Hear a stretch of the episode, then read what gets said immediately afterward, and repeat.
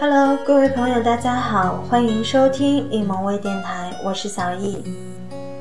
上期的养生节目里，和大家一起分享了夏天养生的最佳方式，其中我们也有分享到最佳的调味品食醋，以及最佳蔬菜苦味菜。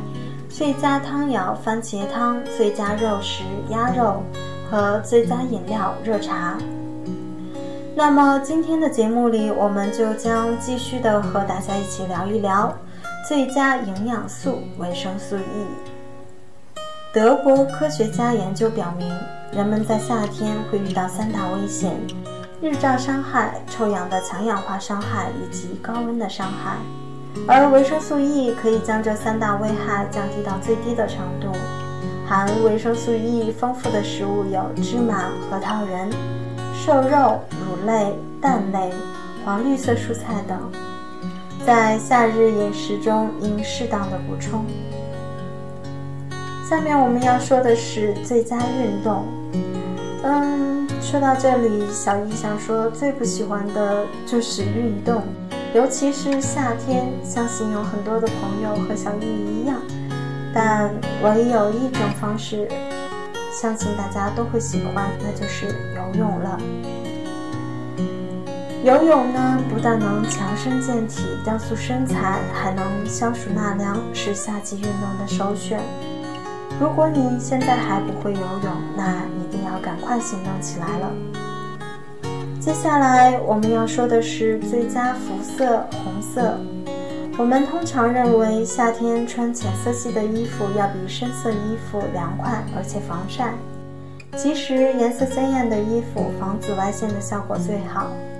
有研究显示，红色可见光波最长，能够大量的吸收紫外线，保护皮肤不受伤害。因此。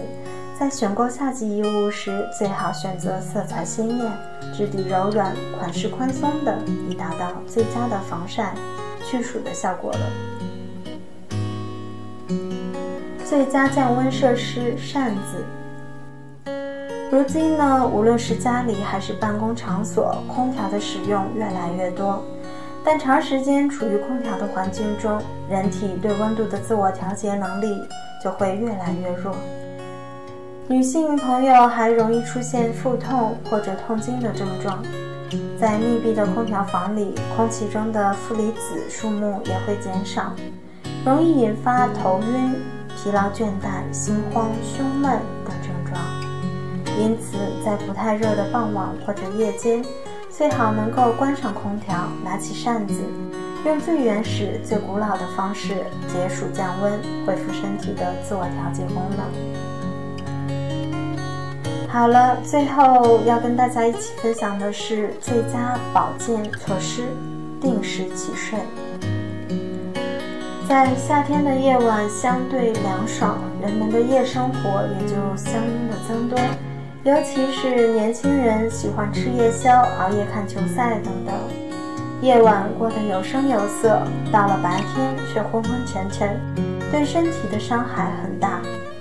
夏季昼长夜短，可以适当的晚些入睡，但一定要保证睡眠的时间。夏日的午后也应该小睡片刻，以消除疲劳，恢复精力。好了，今天我们就分享到这里吧。